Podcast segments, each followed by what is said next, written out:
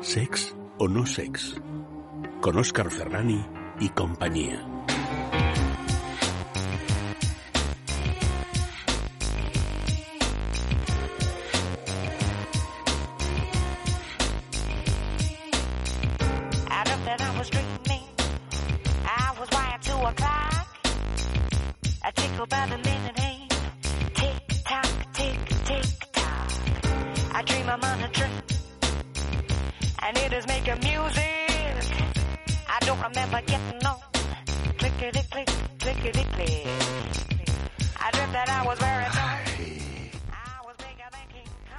Kong. Oye, ¿y eso de la, de la prenda llamada picardías?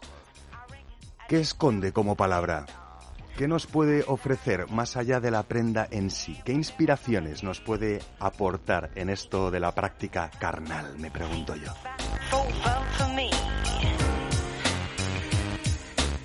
Y la respiración, eso que hacemos con los pulmones, eh, parece que lo hacemos de forma inconsciente, pero resulta que puede aportar muchísimo una respiración consciente a la hora de ampliar nuestro rango sensitivo. ¿De qué manera? ¿Cómo?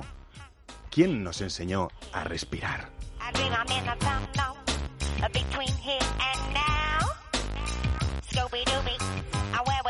¿Puede una correlación de versos humedecer nuestra conciencia e incluso un poquito más allá de nuestro ombligo? No se sabe, pero desde luego hay párrafos húmedos que no solo inspiran, sino que hacen vibrar, por supuesto.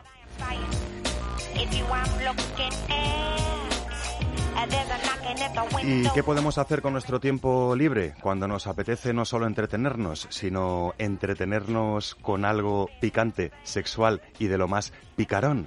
Pues por supuesto, escuchar sex o no sex.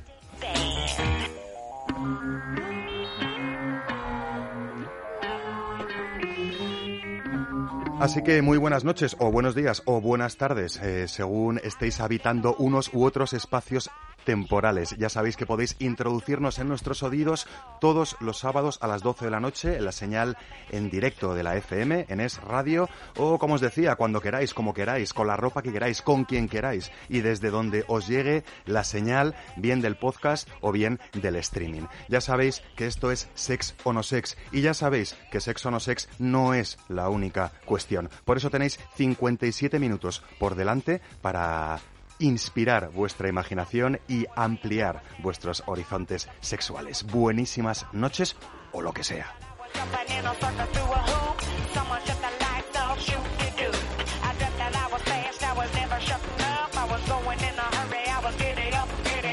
Y buenísimas noches o lo que sea para quien nos escuche, Mar Márquez. Buenas noches.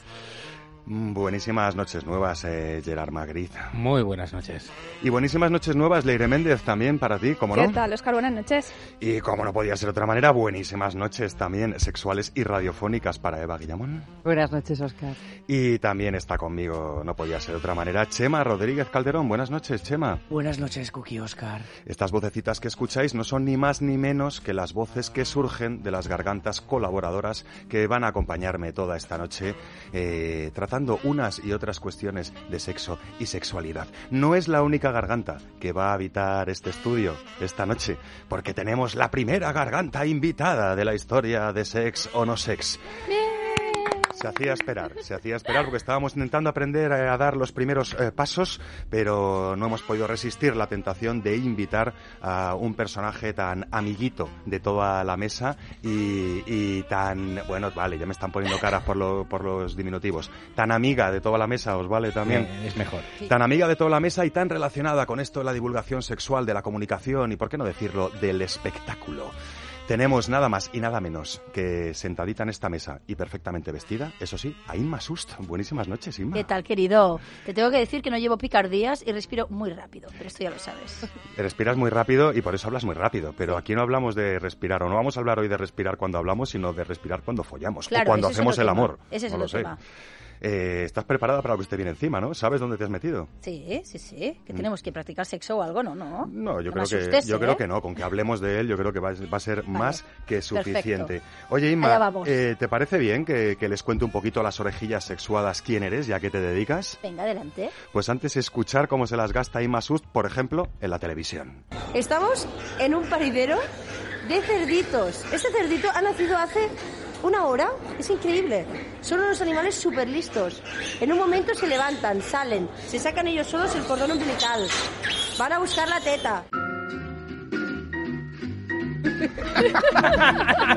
No sé de qué os reís, los animales llevan esto del sexo tan bien, tenemos mucho que aprender de los animales. No tienen problemas, no tienen pudores, no tienen tonterías. A mí me parece significativo que el primer corte ya sea de animaladas. Perdón, pero es así. Al, al más puro estilo de las animaladas sexuales. Ya sabes que Claro, el sexo no sex encanta, tenemos sí. mucho respeto por los animalitos porque tenemos mucha conciencia de lo animales que somos los humanos también. sí, a veces, tendríamos ¿no? que serlo más, a veces lo digo yo. Más. Oye, Yo siempre lo digo, tenemos que ser más cerdos. Sí, como el cerdito. Más cerditos, ¿no? Pero un poquito más maduros, que, los que, que los que salían en el corte. Oye, estábamos eh, escuchándote en ese momento con una de las tantísimas cosas a las que te has dedicado, eh, con un programa que grabasteis hace tiempo, pero que lo seguimos encontrando en la sexta, ¿no? Es maravilloso, es un programa que se llama Bestial, donde yo cada día cogía un cámara y nos íbamos a cualquier sitio.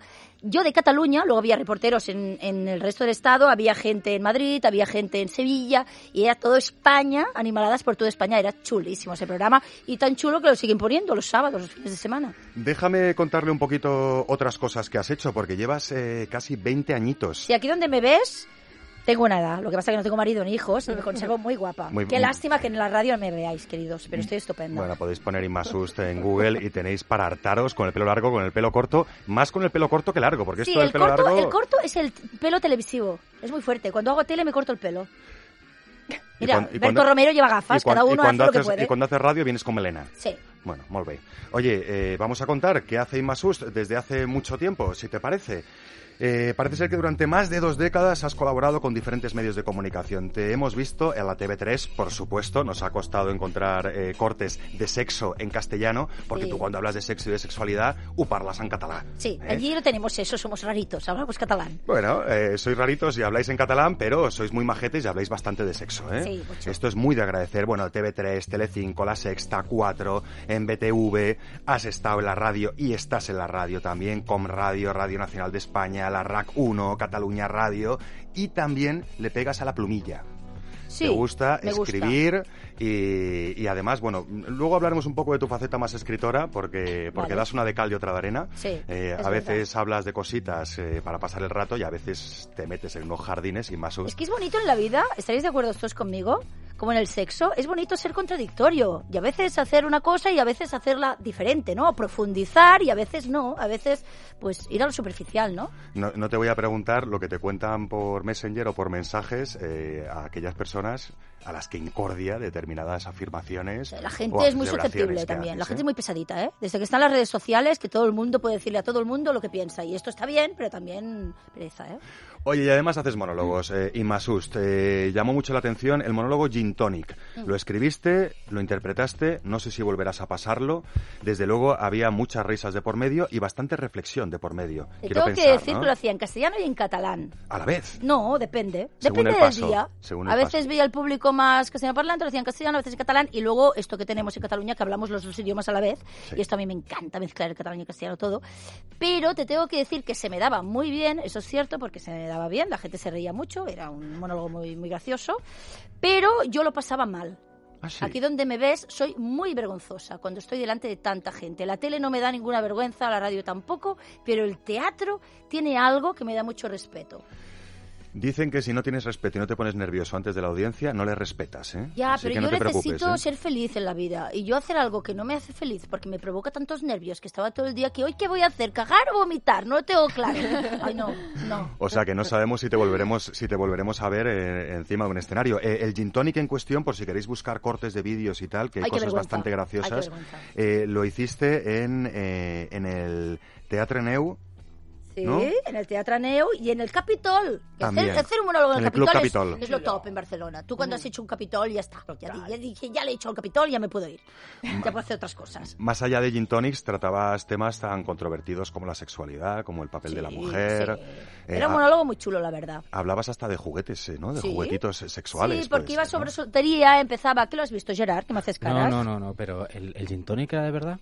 A veces sí, a veces no. Lo que veo, se decía antes. veo, a veces en la vida necesitas que sea de verdad y a veces no. Eh, lo que sí que fue de verdad es el pregón en las fiestas de gracia Sí. del año pasado. No, el año el 2016, anterior. El año de la manada. 2016. El año de la manada. Sí, dices lo de la manada que me viene muy bien, porque Eh. entre otras muchas cosas, bueno, arrancaste aplausos por aquí y por allá y una especie de, de- de comunión que había entre las masas Sí. eh, gritando en la Plaza de Gracia, contigo subida al balconcito y diciendo cosas en un pregón de la fiesta mayor de Gracia, como las mujeres tenemos derecho a ir vestidas como nos dé la gana y a beber lo que nos dé la gana. Que una mujer vaya bebida no te da derecho a que le toques el culo. Pues Esto sí. fue una de las cosas que se te agradeció mucho, pero que luego incluso se te criticó también Bueno, por detrás, ¿no? porque siempre nos pensamos que a nosotros no nos pasará o que no nos pasa. ¿No? Esto de repente pasó en Pamplona y dices, no, esto pasa en Pamplona, pero esto no pasa en Cataluña, esto no pasa en Madrid, esto no pasa en el barrio de Gracia, que somos muy modernos. Y claro que pasa, pasa en muchos sitios. Y, y mola porque estamos en un momento donde se están visual- visualizando muchísimas cosas que antes no se visualizaban. Lo que tenemos ahora es que solucionarlas, no solo visualizarlas, ¿no? ¿Tenías preparado el, el pregón ya de antes Hombre, o tanto. condicionó el, el- el lamentable episodio de la manada que todavía sigue coleando o condicionó ese pregón? Porque Sí, estaba había, claro. había ocurrido hace nada. Bueno, porque lo hice bastante antes y lo repasé en el último momento. O sea, no lo entregué, que lo tienes que entregar para los medios y tal, Sí. para sacar ah, diez minutos antes. Claro. sí, es que me, sí. me consta que fue como así como apresurado y súper sí. actualizado. No, pero muy ¿no? chulo, muy chulo. Fue una de las cosas más bonitas que he hecho en mi vida. O sea, poder eh, hablar ah, en una fiesta tan guay como las fiestas de Gracia, allí en el balcón, que tú has dicho balconcillo porque te gustan los diminutivos, es Sí, un balconazo. no, son los nervios de la radio, son los nervios de la radio. Y me tiene todas las gargantas Y- y- colaboradoras y si que me dan collejas. internet cada algún día que estés aburrido, verás que empiezo casi llorando. O sea, estaba tan emocionada, lo que os decía antes, del pánico del Mm. público. Me lo, me lo pidieron el año 2015, dije que no, no me atreví. Y necesité un año para prepararme psicológicamente. Imaginaos el pánico que me da la gente, es fuerte, ¿eh? Bueno, es que Y como... cuando me sentí preparada lo hice. Como aquí nuestra querida España es un sitio muy grande y muy variado, pues puede ser que la gente que no habite Cataluña no conozca a este personaje, pero bueno, en, en- toda Cataluña pues eh, se te conoce, se te quiere y se te para por la calle, que es un Sí, coñazo un andar poquito, un contigo poquito, bueno, por la calle. tampoco te pases, ¿eh? Bueno, tampoco te pases. La, la última vez que estuvimos en Barcelona yo acababa un poco harto y tenía Bah, complejo de desconocido. Qué ¿eh? exagerado eres. Le para, sobre todo las señoras mayores. Es que las yayas, yo gusto mucho las Te agarran. Yo también, yo también, no sé por qué. En serio. No, sí. Yo digo que no estoy en la tele porque mi público muere. Porque son viejos. Pero sí, sí, gusto mucho los abueletes, es verdad. Oye, fem- feminista, controvertida, eh, tele, radio, shows, eh, y al final acabas de encargada, que esta te la quería soltar también, de encargada de, de las tiendas Amantis, eh, bueno, de la tienda Amantis de Barcelona, Sí. en Gracia, ¿no?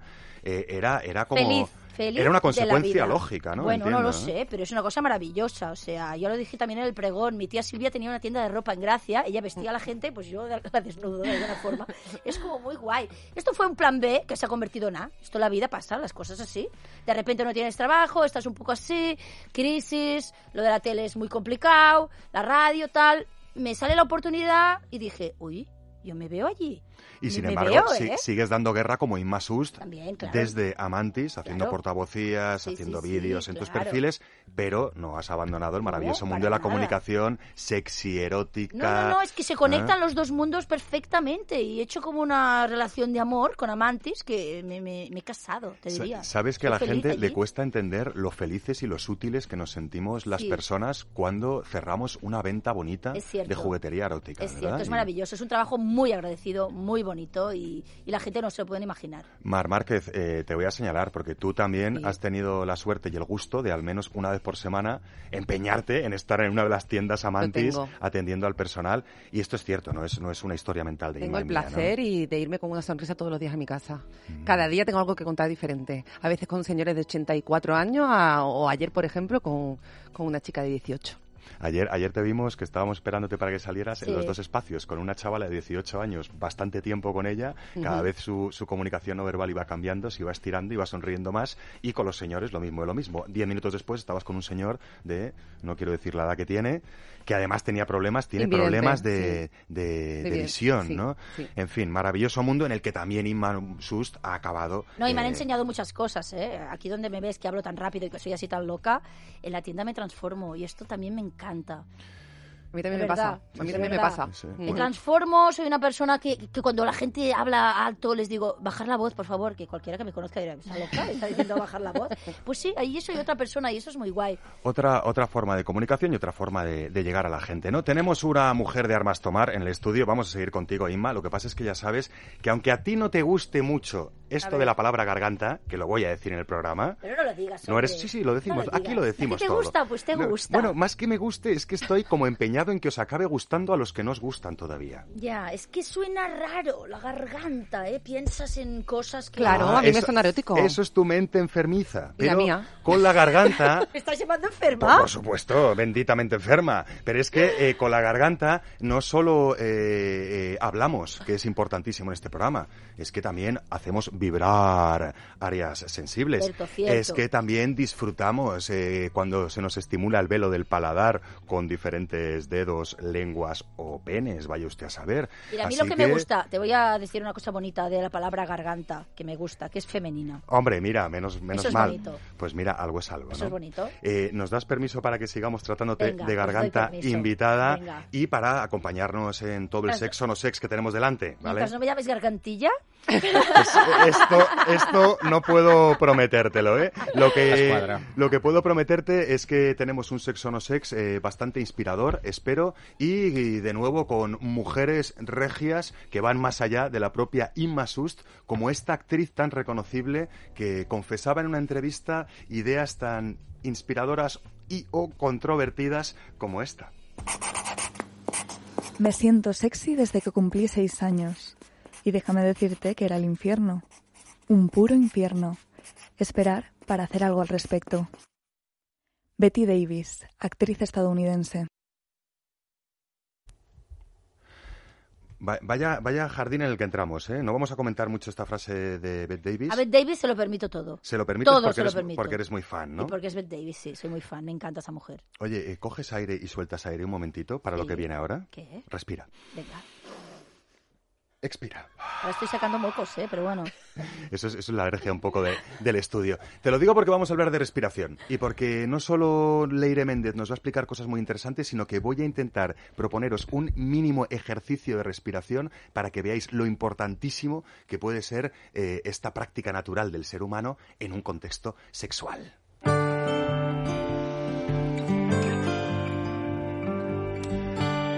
Hola otra vez, Leire Méndez, que te he Hola. visto ahí, ahí muy, muy calladita. No sé si estabas mirando en el móvil tu sexopedia.com y mirando los nuevos Ahí artículos. estaba toda la gente que, que va entrando y todo, vamos. Estaba- estabas en ello, pero ahora estamos en la sexopedia sonora, Venga, ¿eh? Que es centramos. otra cosa. ¿Vienes bien respiradita?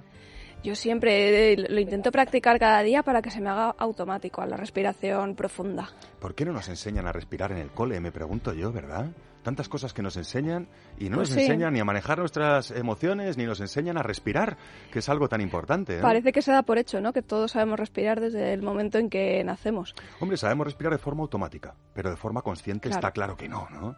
¿Nos puedes eh, resumir brevemente qué sentido fisiológico tiene la respiración, un poquito, ¿no? Para ponernos un poco en contexto. Claro, a ver, la, la respiración, eh, como bien dices al principio, eh, es, pu- llega a ser una respiración muy superficial, porque también tenemos un nivel de vida muy rápido, ¿no? Entonces acaba la respiración siendo superficial cuando estamos relajados y cuando estamos tranquilos o cuando estamos enamorados, O cuando acabamos de ¿Verdad? pasar un También hacemos sustito, el- ¿no? Sí, sola, sí. ¿verdad? Entonces cogemos la respiración y la hacemos de forma mucho más profunda, oxigenamos mejor todas las células, llega el aire a todos los pulmones, ¿vale? Entonces es, es diferente, La- cada una sirve para una cosa. Lo Eh. que pasa que nuestro nivel de vida hace que sea toda superficial. Hablando de nervios, antes de enfrentarse un micro o un espectáculo, eh, yo, por ejemplo, tengo el truquito de llenar los pulmones al completo, lo que dices tu respiración profunda, que normalmente los llenamos solo un trocito y no les hacemos trabajar ni los estiramos.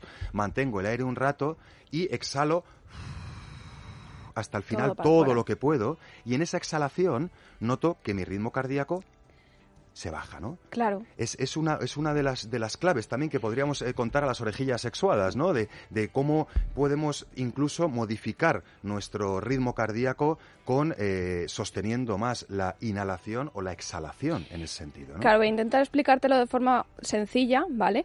Eh, nosotros cuando, por ejemplo, cuando estamos eh, dentro de una relación sexual, hemos aprendido que la relación sexual es potente, es eh, rápida, dinámica, ¿no? De, de, venga, dale. ¿Qué, qué ocurre? Que cuando tenemos esa respiración jadeante, eh, lo que hacemos es eh, sudar más, se nos acelera el ritmo cardíaco, llega toda la tensión a los músculos, toda la sangre, eh, ten- eh, eh, haciendo que tengamos contracción muscular, ¿vale? Esto es porque el sistema nervioso autónomo, que es el que controla todas las acciones involuntarias de nuestro cuerpo, eh, eh, con la respiración alta activamos el simpático. Nos acordamos que el simpático era el que nos hace huir, el, el rápido, el del estrés, el de venga, tengo que actuar ya, ¿no?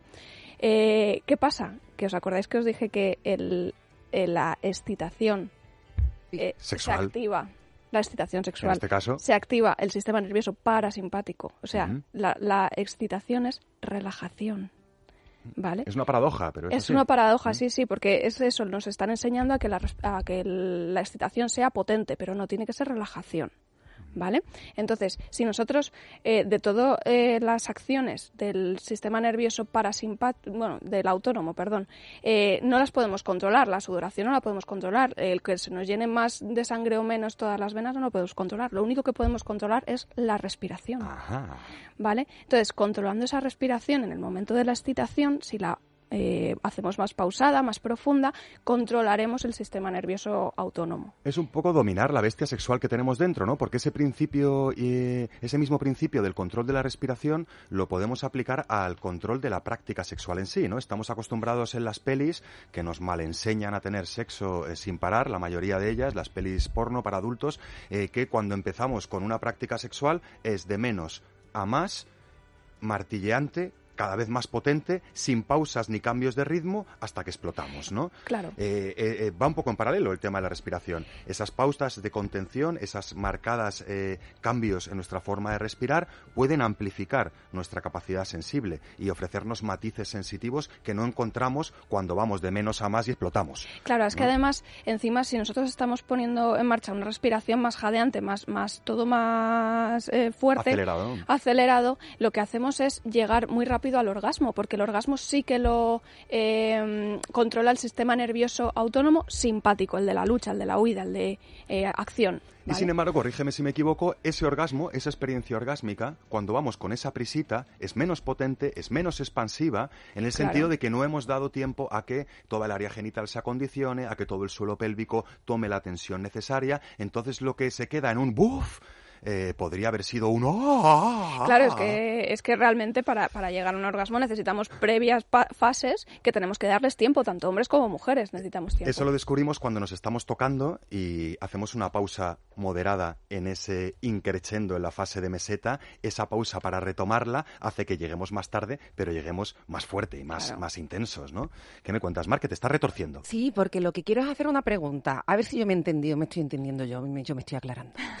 Si yo empiezo, ay, ay, que sí, que me encanta, que no sé qué, y se me está yendo la olla porque estoy emocionada, ¿qué tendría que hacer de repente? Decir, cuidado, relaja, para que esté Bueno, cu- cuidado y relaja son dos cosas contradictorias. No, no, a ver, entiéndeme que yo con Sí, mi personalidad sí. andaluza eh, estoy ah, ah, y digo, cuidado, consciente, relaja ya.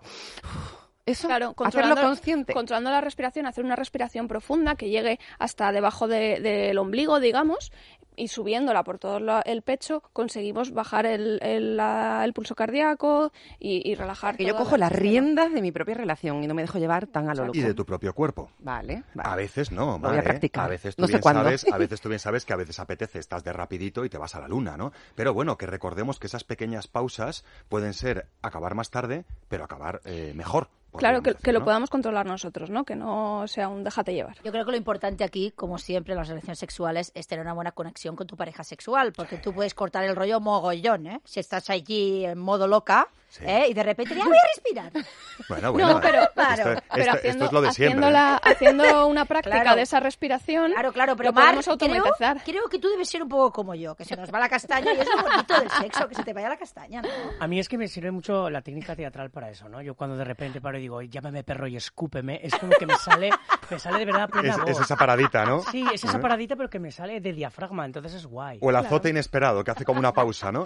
Sí, sí, Oye, sí. Eh, solo para que quede constancia, eh, Inma ha sido capaz de estar callada 12 minutos 30 segundos. ha sido increíble. Ahora, ahora verás cómo no se calla Porque soy muy respetuosa. Enhorabuena. A ver, Oye, eh, aquí el tiempo, el tiempo nos mata, pero esto es súper interesante también. Has hablado respiración profunda. Recordemos a las orejillas sexuadas, no vamos a hacer una técnica, o sea, ahora mismo un simposio sobre respiración, pero cuando hablamos de que respiramos eh, por abajo, por el estómago, no es que respiremos por el estómago, ¿no? Es que acumulamos el oxígeno en la parte baja de los pulmones. Para que quede claro la gente que nos escucha, no es lo mismo llenarse de aire subiendo los hombros, que o se te ampliando suben, las costillas solamente. que eh, llenándonos de aire inflando las costillas, Mm. que llenarnos de aire inflando las costillas y sacando barriga.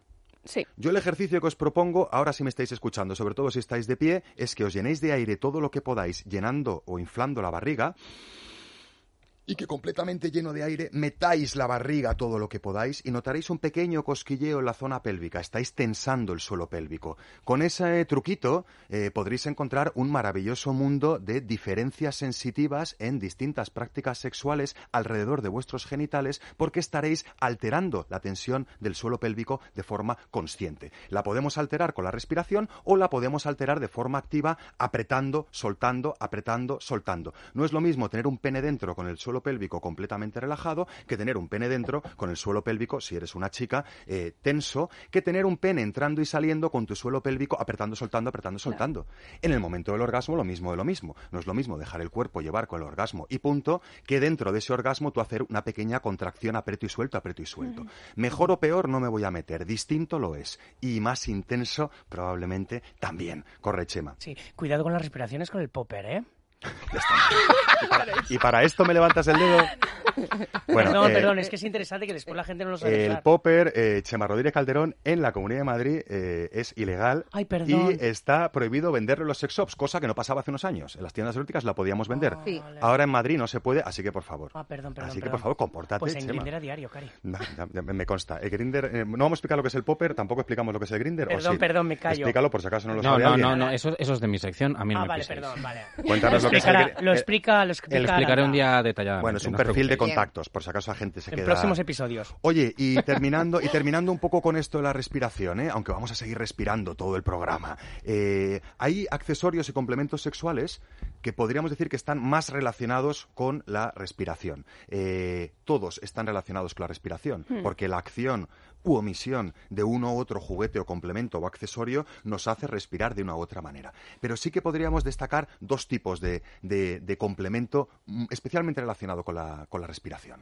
Sí, las mordazas y los bocados que yo creo que las la tuviste, la trajiste el otro Hemos hace traído poco. alguna vez, Un bocado, ¿verdad? Eh, eh, Sí. Simplemente recordamos a las orejillas sexuadas la diferencia entre bocado y eh, mordaza, ¿no? La mordaza es una bola que entra en nuestra boca, las hay macizas, las hay con agujeritos transpirables, eh, la de la película de Pulp Fiction es una mordaza, y los bocados, pues lo cogemos en la comisura de los labios, ah, lo mordemos, como si estuviéramos llevando un cuchillo cuando... yo el bocado lo vendo muy bien a padres con hijos, para que puedan gritar sin rayarse. Y para que no, los gritos no vayan para tanto, ¿no? Perdón, Eh, el kit de la bien. cuestión es que los bocados y las mordazas nos obligan a ser más conscientes de nuestra respiración en tanto en cuanto hacemos todo el flujo respiratorio por la nariz. El oxígeno llega más filtrado, llega más calentito y hace mejor su labor eh, dentro de nuestro cuerpo. Además de que al estar amordazados o amordazadas tenemos una conciencia superior de lo que nuestra propia respiración su- supone. Y en ese sentido, además de otras muchas ventajas, puede ser un aliado para descubrir eh, el,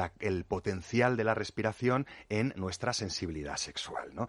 Por supuesto, vamos a, a meter la cañita que si queréis que algún día Imasust os venda una mordaza en Barcelona, pues os vais en vuestro turno y a ver lo que os cuenta, porque mordazas a verlas y las hay muchas. Aclarar que es para los padres, aunque sean padres con hijos, es para los padres. Para, para gritar, nos Ah, ha vale, vale. No, hombre, padres con hijos, ya, pero no a ver, sé. Gerard, que se ha entendido perfectamente. Has estado a punto de decirle a veure Gerard, eh? Clar, Escolti. clar. Sí, eso pasa aquí. No, pero es verdad, para que puedan gritar tranquilamente y que los niños duermen y ¿Entiende? ¿Se entiende? En fin, yo no sé cómo os imaginaríais a Mar Márquez amordazada y con un picardías. Lo único que os puedo decir es que hoy ha venido con un trajecito que es bastante picarón. Más allá de eso, aquí está ella misma, con su garganta incluida, para explicarnos de dónde viene esta palabra y qué hay alrededor de esta prenda, a veces eh, eh, tan en boca de todos o en ojos de todos, pero que esconde curiosidades eh, de lo más humectantes e inspiradoras.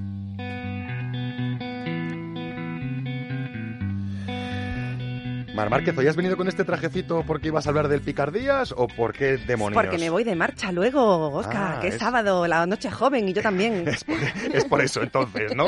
Me, me gusta, pero me gustaría más que me contaras qué narices es un picardías, por si acaso alguien todavía no se ha enterado. Seguro que lo sabe, pero no sabe que se le llama picardías. a Es lo que mejor. se ha quedado un poquito antiguilla esta palabra. Sí. En su época, de entre 1940 y 1950, tuvo su boom y todo el mundo sabía lo que era un picardía. Ahora ya puede que haya algún despistado. Entonces, un picardía es una pieza de lencería sexy, pero exactamente una camisola que llega más o menos sobre la cadera. Se, la tela tiene que ser de tejido transparente, una gasa, un tul, y tiene que llevar, porque no es un camisoncito, porque tiene que llevar a conjunto una braguita, un tanga o unas medias. Ah, si no, no lo entendemos como, como picardías. No, si no va picardía es un conjunto completo. Sí, en- en- en- o sea, Una legalmente, pieza. no oficialmente, aunque luego cuando veas con el picardías y sin bragas, pues también estás yendo con Luego un ya le podemos llamar picardía a todo lo que llegue más o menos por la cadera, que sea transparente, pero en sí lo que es un picardía es lo que te acabo de A explicar. ver, hablaríamos de trajecito vaporoso Ujú. que suele ir, va con tirantes, cubre el busto y se detiene justo después de la cadera, ¿no? Un poquito como más. una camiseta larga, como un camisón cortito, muy cortito. Ahora explico por qué es tan cortito. Porque es tan cortito. Te lo, no, te lo digo después, te lo digo después, que ¿Qué- hay que generar un poquito de ¿Qué me, tensión. qué me quieres contar antes? Te quiero contar antes de por qué se llama picardía. El palabra en sí, ¿no? Que para eso estamos en el sexabulario. Además me he fijado que tenemos nosotros también picardía aquí, la agenda pícara. Hombre, por supuesto, el más Mm. pícaro de toda la mesa, que es aquí el amigo Chema Rodríguez Calderón, que no solo es pícaro, sino que a veces, pues... Para servirle a usted. Habla de, habla de según qué contenidos, que algún día estos va- van a venir los de la censura y nos van a decir que, que no Me andemos- van a echar, me van no a echar, hablando ¿verdad? de según qué cosas, pero pues bueno. mira, picardía significa astucia, disimulo y engaño. También significa travesura o burla inocente. Y de ahí una intención de una acción deshonesta. Deshonesta, indecorosa, indecorosa, impura. Ujú. Por tanto, ¿qué es lo que pasa cuando te pones esta prenda? Que te haces indecor- indecorosa, que te haces, podríamos decir que hasta impura, si Claro. apretamos. Estamos hablando de que esta palabra se acuñó en 1950, entonces responde a los valores sociales que había en relación a, a la sexualidad de esa época. Por eso llama Sí que es verdad que se ha ido dulcificando la palabra pícaro ahora, ¿no? En, en nuestro tiempo ahora Claro, significa tenemos... simpático, ¿no? Travieso, golfete, golfete. traviesillo. Travieso, sí. Pero una picardía ya relacionada con la sexualidad ya no se suele Pero en utilizar. su época, cuando dio nombre a esta prenda, no era así. Era, era una palabra tal vez un poquito como más, eh, más peligrosilla, ¿no? Aquella mujer traviesa que se ponía aquello, ¿no? Y guiñaba un ojo y sacaba la lengua y decía, ven, ven acá para acá. Que era como una mujer que en teoría eh, eh, casquivana en aquella época, un poco, ¿no? Bueno, no pero estaba es bien que visto que estaba todavía... bien visto porque se utilizaba en el- dentro del matrimonio. Mm. Entonces era una manera de activar esa relación dentro del matrimonio. Y picardía se vendió por aquello también y tuvo su propaganda, no estuvo censurado.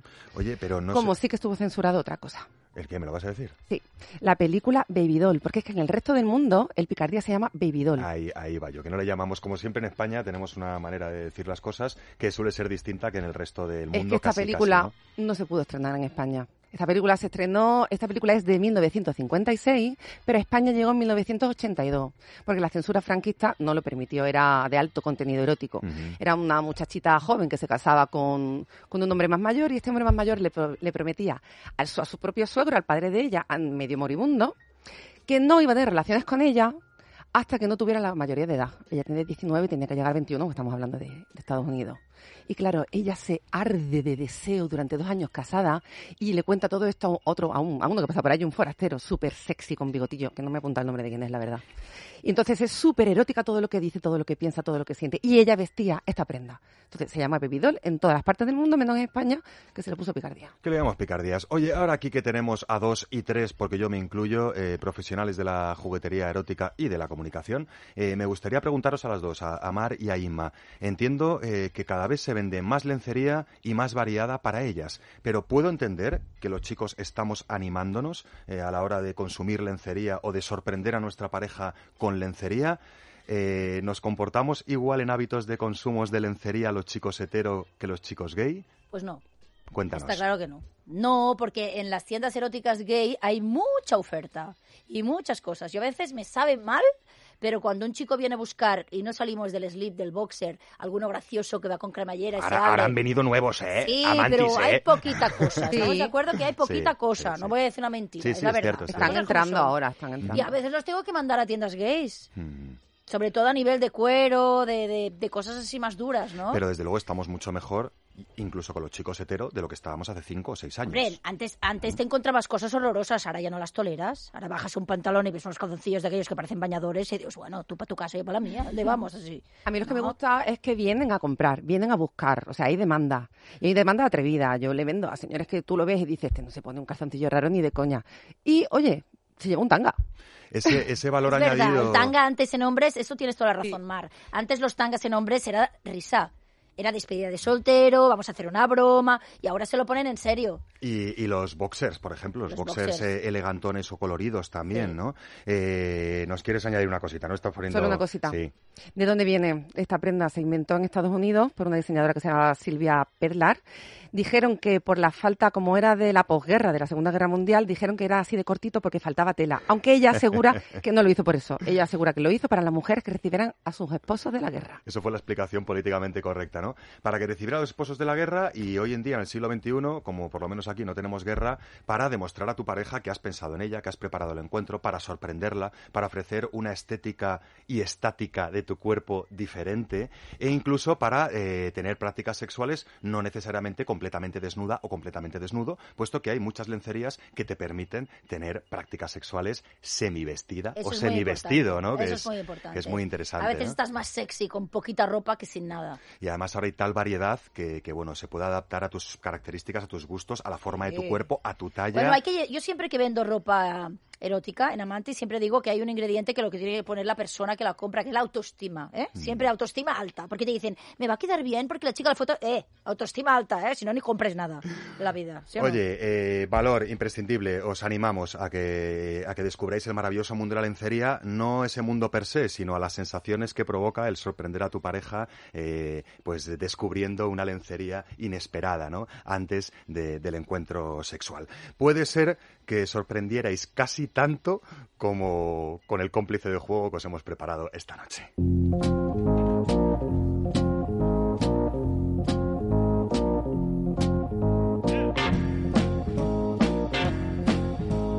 Bueno, este ruidito que estáis oyendo es porque yo hoy quería sorprender un poquito a las gargantas con un cómplice de juego que no tuvieran encima de la mesa desde el principio del programa. Y así, a lo mejor, pues captamos un poquito más su sensación de sorpresa, Ay, me encanta. porque no solo es bello, sino que también está realizado en un material muy original que se llama cristal. Y ustedes dirán, ¿y voy a meterme yo por el cuerpo algo de cristal? Pues sí, si tiene una ergonomía adecuada y unas formas adecuadas, sí, y además va a descubrir eh, características insospechadas de este material que está cada vez más demandado y cada vez más eh, introducido, nunca mejor dicho, en las prácticas sexuales de los seres humanos. Bueno, eh, en la página web de lo encontraréis como dildoespecial.g.p, ¿vale? Aunque en realidad, para que lo podáis imaginar en vuestras cabecillas, tendríais que pensar en una especie de microdildo, un, un dildo muy pequeñito, tiene unos 7 dedos de longitud, más o menos unos 10 centímetros, podríamos decir, de longitud operativa, y además eh, eh, tiene forma como de un glande al principio apuntado, se estrecha, se vuelve a engordar y se estrecha. Hace como una especie como de ola en su forma para pedirnos más dilatación al principio y menor dilatación una vez esté introducido en nuestro cuerpo. Por si esto fuera poco, este pequeño dildo de formas ondulantes está rematado en la misma pieza en un anillo que por un lado va a servir de tope si lo utilizamos de forma anal o por otro lado, si lo queremos usar de forma vaginal, nunca de forma continua y sin haberlo limpiado bien antes, por favor, nos facilitará su agarre. Tanto su agarre si lo estamos manipulando en nuestro cuerpo como su agarre si lo estamos manipulando en cuerpo ajeno. Y por si todo esto fuera poco, este material de cristal nos permite calentarlo o enfriarlo, para que se temple en nuestro cuerpo, en nuestra vagina y o en nuestro ano, o para que lo templemos deslizándolo por distintas partes de nuestras áreas metagenitales, por el cuerpo, haciéndolo resbalar a la percepción, generando contrastes de temperatura y anticipando lo que va a ocurrir cuando entre en nuestro cuerpo sexuado. Un plug ergonómico de cristal con ergonomía.g con ergonomía.p de próstata, cualquiera de los dos, que eh, además de eso, en su tacto de cristal ultra liso nos ofrece una sensación muy singular, puesto que dilata nuestra interioridad mientras nos penetra, pero el roce con las áreas sensibles es mínimo al ser ultraliso y esto ofrece una sensación eh, pues eh, original y, y sorprendente de digerir en el momento en el que vemos que algo nos entra pero apenas nos arrastra. Y yo a Imasus, que está aquí grabando, porque es una loca de las nuevas tecnologías, necesito preguntarle, eh, incluso puedes seguir grabando yéndote al... No, no, al vídeo, al vídeo, vete, o, o no- o nos- ¿cómo, cómo lo haces? ¿Cómo, cómo fas, no? Ya. Eh, Ella graba y viene. Quiero estar cerquita, quiero estar cerquita. Venga, va, se, met- se estás, mete en el micro estás. de Chema. Está en mi micro. Se demandan cada vez más cristales en la juguetería erótica. Antes era un, un artículo muy minoritario y ahora cada vez las masas se están animando más a, a- a disfrutar este tipo de artículos. ¿Sabes por qué también? Porque es ecológico. Y Vale. esto gusta. Es un material noble. Dura toda la vida, Sí. ¿verdad? Sí. Si lo cuidamos bien. Claro. Única truquito para usuarios antes de disfrutar de estos juguetes, un pequeño examen táctil. Lo tocamos bien para que si acaso algún amiguete o algún compañero de piso se le ha caído al suelo y se ha descascarillado, que lo detectemos antes del jugueteo. ¿Y dónde encontráis este cómplice de juego tan interesante y tan singular? Por supuesto, en cualquiera de las tiendas Amantis que hay distribuidas por todo nuestro territorio. Tenemos tres tiendas Amantis en Madrid capital, una cuarta tienda Amantis entre Alcorcón y Leganés y una tienda Amantis donde encontraréis a Inma Sust en la ciudad condal, en Barcelona, en el barrio de Gracia. Si todo esto no fuera suficiente, también disponéis de una completísima tienda online tecleando www.amantis.net donde podréis eh, observar fichas de producto, vídeos explicativos, comentarios de usuarios y usuarias. Y ¿no? hablar con nosotros, que esto está muy bien. Además, ¿eh? tenéis un chat directo Sí. que podéis conectar con los vendedores Amantis. Sí, es sí, verdad. sí, esto es súper chulo. Yo a veces estoy aburrida en casa y entro. Digo, venga, voy a ayudar a alguien. En serio, ¿eh? Muy- encanta el juguete de hoy, me encanta. Bueno, a lo mejor te portas bien, a ver si te... No, eso no te lo golpees mucho con la cara que te puedes hacer daño, Vale, vale, ¿eh? vale, vale, me encanta. En fin, eh, a mí me encanta que te encante, a mí me encanta la juguetería erótica y me gusta las canciones que agitan nuestra conciencia. Como por ejemplo esta.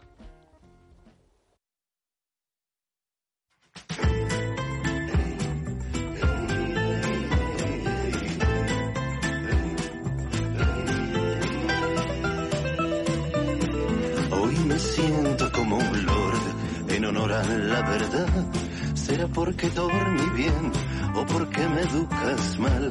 Yo agradezco que sea así, porque cuanto más me das, menos pienso en sonreír a las sirenas del bar. No me faltes nunca.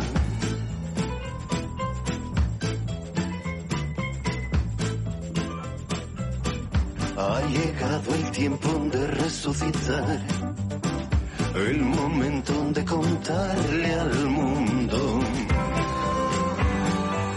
Hoy me he corrido como un dios. Hoy me he corrido en libertad. Hoy me he corrido en sol mayor. Trescientas veces fácil.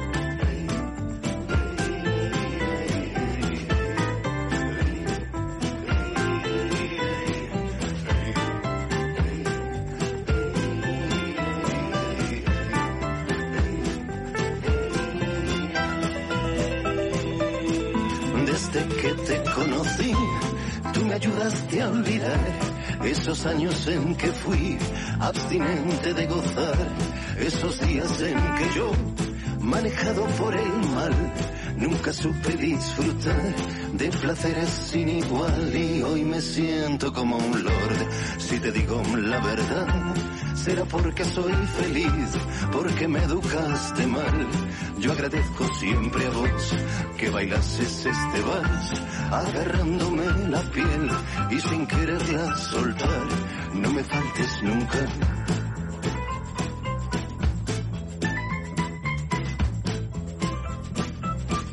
Ha llegado el tiempo de resucitar, el momento de contarle al mundo.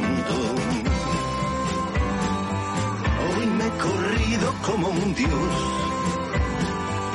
Hoy me he corrido en libertad. Hoy me he corrido en sol mayor. Trescientas veces fácil. Hoy me he corrido como un dios. Hoy me he corrido en libertad. Hoy me he corrido en sol mayor. Trescientas veces fácil. Trescientas veces fácil. Trescientas veces fácil. Trescientas veces fácil. Trescientas veces fácil.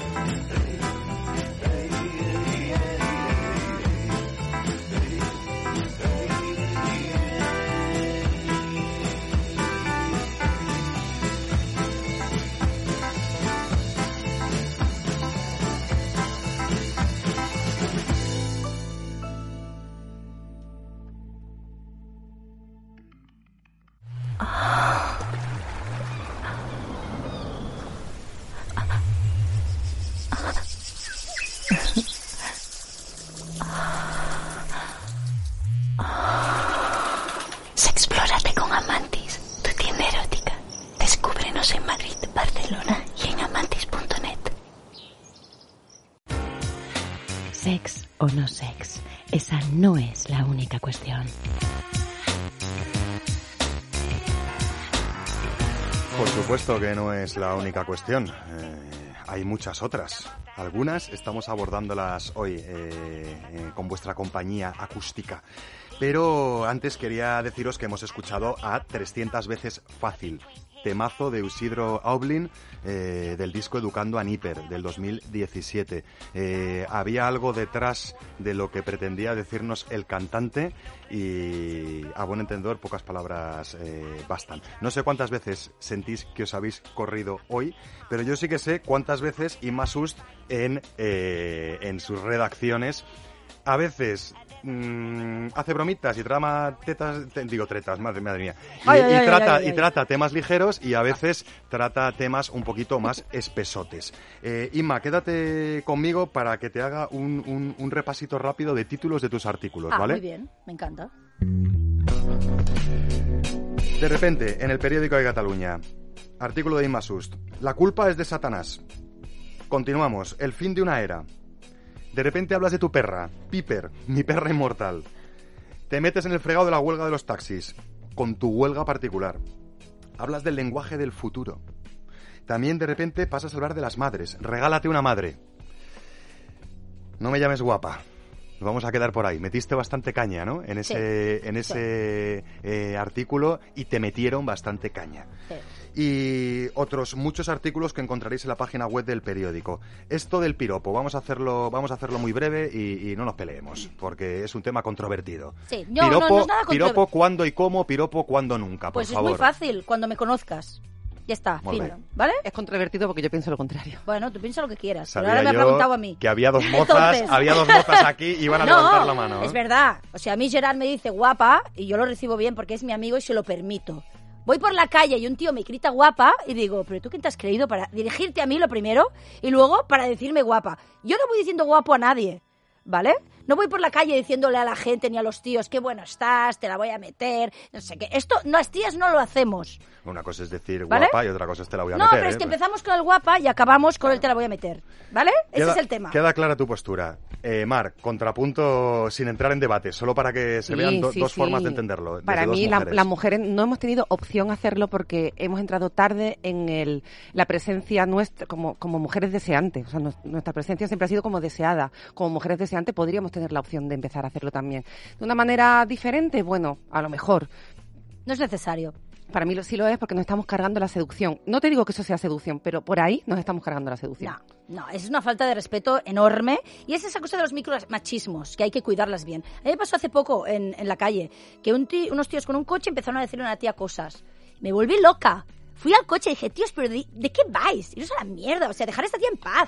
¿Quién sois vosotros para decirle a esta tía nada? Bueno, la chica me miró y me dio las gracias. Me dijo, gracias. Gerard, O sea, moj- mójate no que te acabas de poner medio colorado y ¿Estamos estás apretando los labios, ¿eh? ¿Qué estás pasando por tu cabeza? No, pero es verdad, no es normal. A la gente que no conoces no le dices nada, porque la asustas, para empezar. ¿Eh? No se hace eso, no se hace asustamos. eso. Entonces Claro. podríamos decir que eso no es un piropo, es una agresión, que el piropo es otra cosa. Depende. A lo mejor. Depende. Pero no decir- se puede hacer, no se debe hacer. Yo si tengo un hijo o un sobrino, lo voy a educar así, le diré cariño. A las mujeres que no conoces, por la calle no se les dice cosas, ¿vale? Y si es de noche y son las 2 de la madrugada, cruza la calle y ves por otro lado. Porque aunque aunque tú no seas malo, la puedes asustar, ¿vale? O habla por el móvil para que vea que no pasa nada. ¿Vale? Es triste, es triste, pero es así. Y la situación es esta, y es verdad. Porque no conozco a ni un solo tío del mundo que llame a su madre o a su hermana o a su prima mientras va para casa por si le pasa algo. ¿Vale? Y mientras esto siga pasando, pues no quiero que me llames guapa ni que me llames nada. Quiero que me dejes en paz. Queda clara la postura y va un poco al hilo de lo que respondiste a muchos de los que te metieron caña que no veas con Sí, ese artículo. Muy brevemente, antes de hablar de otro tipo de redacciones, tal vez más humectantes o no, La quería preguntarte. humectante me... me... También te fastidia como la de no, garganta, no, ¿no? no, me, me- no sé, no sé qué me pasa con esa palabra, humectante. Pero tú te humedeces a veces, ¿no? Bueno, claro. Bueno, pues esto. Sí, sí. Pues eh, hay algunos párrafos que humedecen, por eso iba. Pero antes de, de pasar a unos párrafos húmedos de lo más humectantes, quería preguntarte muy brevemente: el artículo que más alegrías te ha dado, si podrías responder rápido, y el artículo que más dolores de cabeza te ha dado. Dolores de ¿Podrías- cabeza, pues los taxistas y las bicis. No sé qué les pasa en estos colectivos, que no les puedes decir nada, se vuelven locos. Que dices, a ver, por favor. ¿Y el que más alegrías te ha dado? Bueno, el último que escribí sobre mi perra, que ¿Sí? le practiqué la eutanasia, y fue muy bonito. Y es un artículo muy triste, pero a la vez muy bonito. Que no lo sabía. Es Yo muy conocía a tu precioso. perra. Pues te pasaré el artículo, es una preciosidad. Pero a la vez es triste, pero a la vez es bonito. Y acabo haciendo una reflexión sobre los humanos. De, ostras, me gustaría que yo cuando sea vieja pierda la cabeza y no sepa ni quién soy. Me gustaría tener a alguien al lado que me quiera tanto como yo he querido a mi perra y que me deje morir con dignidad. Y es un artículo triste y fuerte y hablo de un tema muy bestia, pero es muy bonito. Y recibí un Y la mogollón de gente te lo, mensajes. te lo agradeció. Fue ¿no? mi manera de decirle a todo el mundo que había muerto mi perra. Yo no me atrevía a hacerlo. Digo, es que voy a ir... Iba por la calle y las viejas, ¿y la Piper? Y yo decía, está arriba durmiendo. No me atrevía. Entonces hice el artículo y lo mandé por mail a todo el mundo y por WhatsApp. Y fue mi manera de decirlo. Y escribir es tan guay porque es terapéutico. Me saqué la pena de dentro, le di la vuelta, lo convertí en algo súper bonito. Y, y tengo el artículo yo, que no cuelgo ninguno. Este lo tengo en mi casa colgado. Es el único artículo que tengo colgado en mi casa. Oye, ¿cuánto nos enseñan los, los animales? Hay una cosa que los animales no pueden hacer. Y es escribir. Iba a decir mandar WhatsApps porque todo lo demás... Bueno, hay otras cosas que sí. Eh, hay personas que no solo saben escribir, sino que también saben rescatar determinados cortes que puedan resultar de lo más inspiradores o, con perdón de Inma Sust, humectantes. Es el caso de los párrafos húmedos de hoy. Habítame, penétrame, sea tu sangre una con mi sangre, tu boca entre mi boca, tu corazón agrande el mío hasta estallar. Desgárrame, caigas entera en mis entrañas, anden tus manos en mis manos, tus pies caminen en mis pies, tus pies. Árdeme, árdeme, cólmeme tu dulzura, báñeme tu saliva el paladar, estés en mí como está la madera en el palito que ya no puedo así con esta sed quemándome, con esta sed quemándome, la soledad, sus cuervos, sus perros, sus pedazos.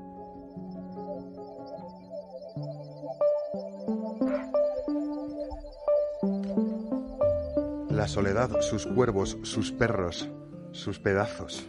En fin, cómo cierra, cómo cierra este párrafo húmedo.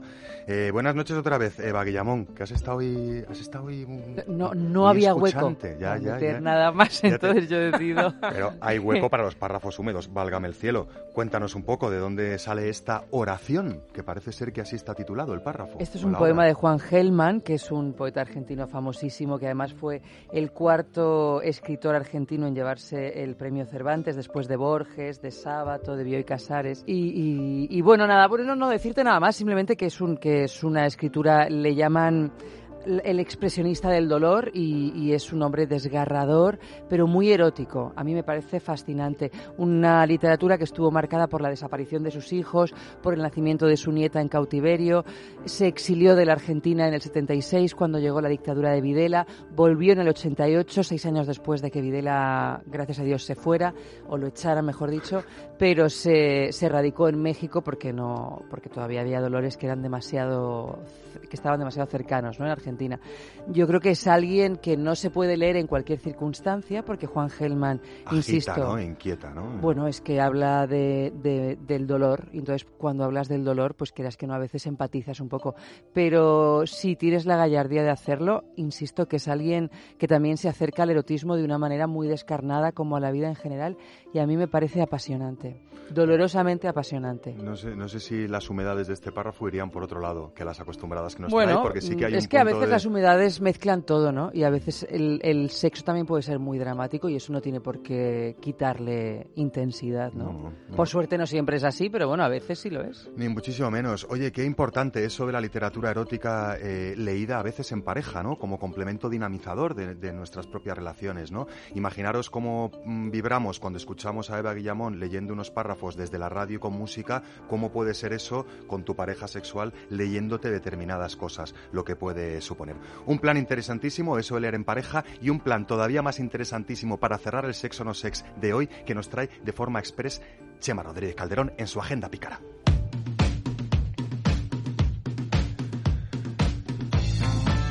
Chema, que nos vamos de fiestuki. Pues nos vamos de fiestuki, sí, pero con ¿Cómo algo es eso? Pero una, fiesta original, nocturna y súper eh, temática. Súper interesante. Hablamos de una party, ¿vale? Una row erótica con varias disciplinas artísticas enhebradas, como expli- explican ellos mismos. Pero vamos a encontrar burlesque, DJs, cabaret, literatura, fotografía y ellos mismos dicen que muchas sorpresas más. Es decir, hay que dejar la incógnita. Todo en la misma fiesta. Todo en la misma fiesta. Aviso, sala Alive, ¿vale? Número 4, calle de San Felipe Neri, en Madrid, sábado 23 de marzo. Y cuidado, hora bien golfa, ¿eh? 23 horas 11 de la noche hasta las 6, que nos amanece. De 11 a 6. De 11 a O sea, 6. más que una fiesta, es casi una experiencia nocturna erótico-festiva de, de largo recorrido, ¿no? Para trasnocharte encima. 25 euritos estoy viendo. 25 euritos. euritos con espectáculos, eh, con música en directo, con DJs. artistas, de todo. Es que es brutal. Tiene una pintaza muy, muy, muy brutal. Oye, ¿dónde podemos encontrar información eh, un poquito más técnica para lanzarnos a esta fiesta del sábado 23 de marzo? Pues mira, yo lo he sacado todo del blog.amantis.net, ¿vale? Pero hay varias. De, en el mismo blog de Amantis te citan las otras, las otras fuentes, ¿vale? Eh, vamos a decir una cosa que yo creo que no pasa nada porque la digamos. ¿El qué? Mar Márquez está organizando esta fiesta junto con otras compinches. Esta preciosa mujer que tengo enfrente lo organiza todo. No, no- no solo preciosa mujer, sino, sino polifacética, porque ahora se ha metido en la producción de eventos que Dios sabe dónde va a acabar esto. Pero, Mar, necesito... Desde luego nos vais a ver a todos por allí. Si nos estáis escuchando, casi todo el equipo de Sexo No Sex va a estar en ese fiestorro, Bien. excepto nuestra jefa de producción que se va de fallas. Ya, Que yo lo si mi mujer me deja, voy, ¿eh? Eh, más allá de esos, ¿nos puedes animar a que vengamos a esta fiesta en un minuto? ¿Qué tiene esta fiesta que no ha tenido ninguna, por favor? ¿O esta experiencia más que fiesta? Es una fiesta en la que el arte erótico es el hilo conductor de todo. Somos organizadoras, somos dos chicas que organizamos con varias colaboradoras también, porque parte todo del Moan Club, que es un club de mujeres. Eh, en la entrada podemos tener un dibujante de cómic que va a estar dibujando en directo, siempre erótico. Vamos a tener a Sandra Torralba como exposición de fotografía. Va a haber cuatro espectáculos de burlesque con tres personas diferentes. Directo. En directo. Una maestra de ceremonias, un atador que va a hacer un espectáculo de shibari. Vamos a hacer fotografía en directo, regalos de Billux de Lelo de Amantis, eh, videoarte, una cabina aparte para tener una experiencia con videoarte y un rincón de literatura erótica. Es verdad, que es como, como quería cerrar esto. Cabe todo en, en de 11 a, a 6 de la, de la madrugada el sábado día 23 de 23 de marzo. Más información en el blog de Amantis, Entradas en rowerótica.es. R-A-W. Sí. Rau, rau. Erótica. Oye, pla... Rabo, anaconda, guapetón. Guapetón con W, ¿no? Eso es, con Vaya- W. Vaya deletreo. Oye, eh, un plan muy interesante, ¿eh? Eh, No es porque lo montes tú, sino porque ya está bien de no tener eh, eh, momentos o actividades de ocio mezclados con la música, con el arte, que respeta cualquier sensibilidad y que además tiene un poquito de estilo artístico, que a veces estamos acostumbrados en Madrid a este tipo de experiencias, se nos han ido un poco al macarrismo. En fin, el tiempo no da para más. Nos encantaría que hubiera más, pero no lo hay. Sí que lo habrá el sábado que viene, en la señal FM de Es Radio y por supuesto en podcast y eh, en streaming, eh, descargándoos o oyendo en línea Sex o No Sex. Nosotros estaremos aquí la semana que viene. Puede que de forma mejor, no lo sé. Mientras tanto, eh, os voy a dejar con Florence and the Machine, que es un temita muy chulo que tenéis de fondo y que eh, podréis utilizar para tener diferentes encuentros carnales con vuestra pareja, porque puede funcionar muy bien de banda sonora para acompañar vuestros afer amorosos o sexuales. En cualquiera de los casos, eh, yo me tengo que despedir de mis queridísimas gargantas. Buenas noches, Mar Márquez. Buenas noches, eh, eh, Gerard Magri. Buenas noches, Leire Méndez, Eva Guillamón y Chema Rodríguez Calderón. Buenas noches, Buenas Oscar. Os adoro y adoro a lo que sale de vuestras gargantas y sobre todo buenas noches y muchísimas gracias Inma Sust, nuestra, nuestra primera garganta A ti, invitada. querido, ha sido un de- placer enorme. Vendría aquí cada sábado. De sexo no sex. Probablemente vendrás más veces, ¿eh? Me. No, que me quedo sin sección. Vale, esto también es, esto también es verdad, esto también es verdad, ¿eh? Oye, gracias también sobre todo a Isaac Vizcaíno, los mandos técnicos, a Laura Jack, nuestra jefa de producción, locución y redacción, y a Mary San Juan, que ha estado en la redacción y en la locución. Todos estos cerebros al servicio de vuestro entretenimiento, vuestra inspiración y vuestra divulgación sexual. En el próximo más, y puede que mejor. Hasta entonces, buenas noches y buen sexo.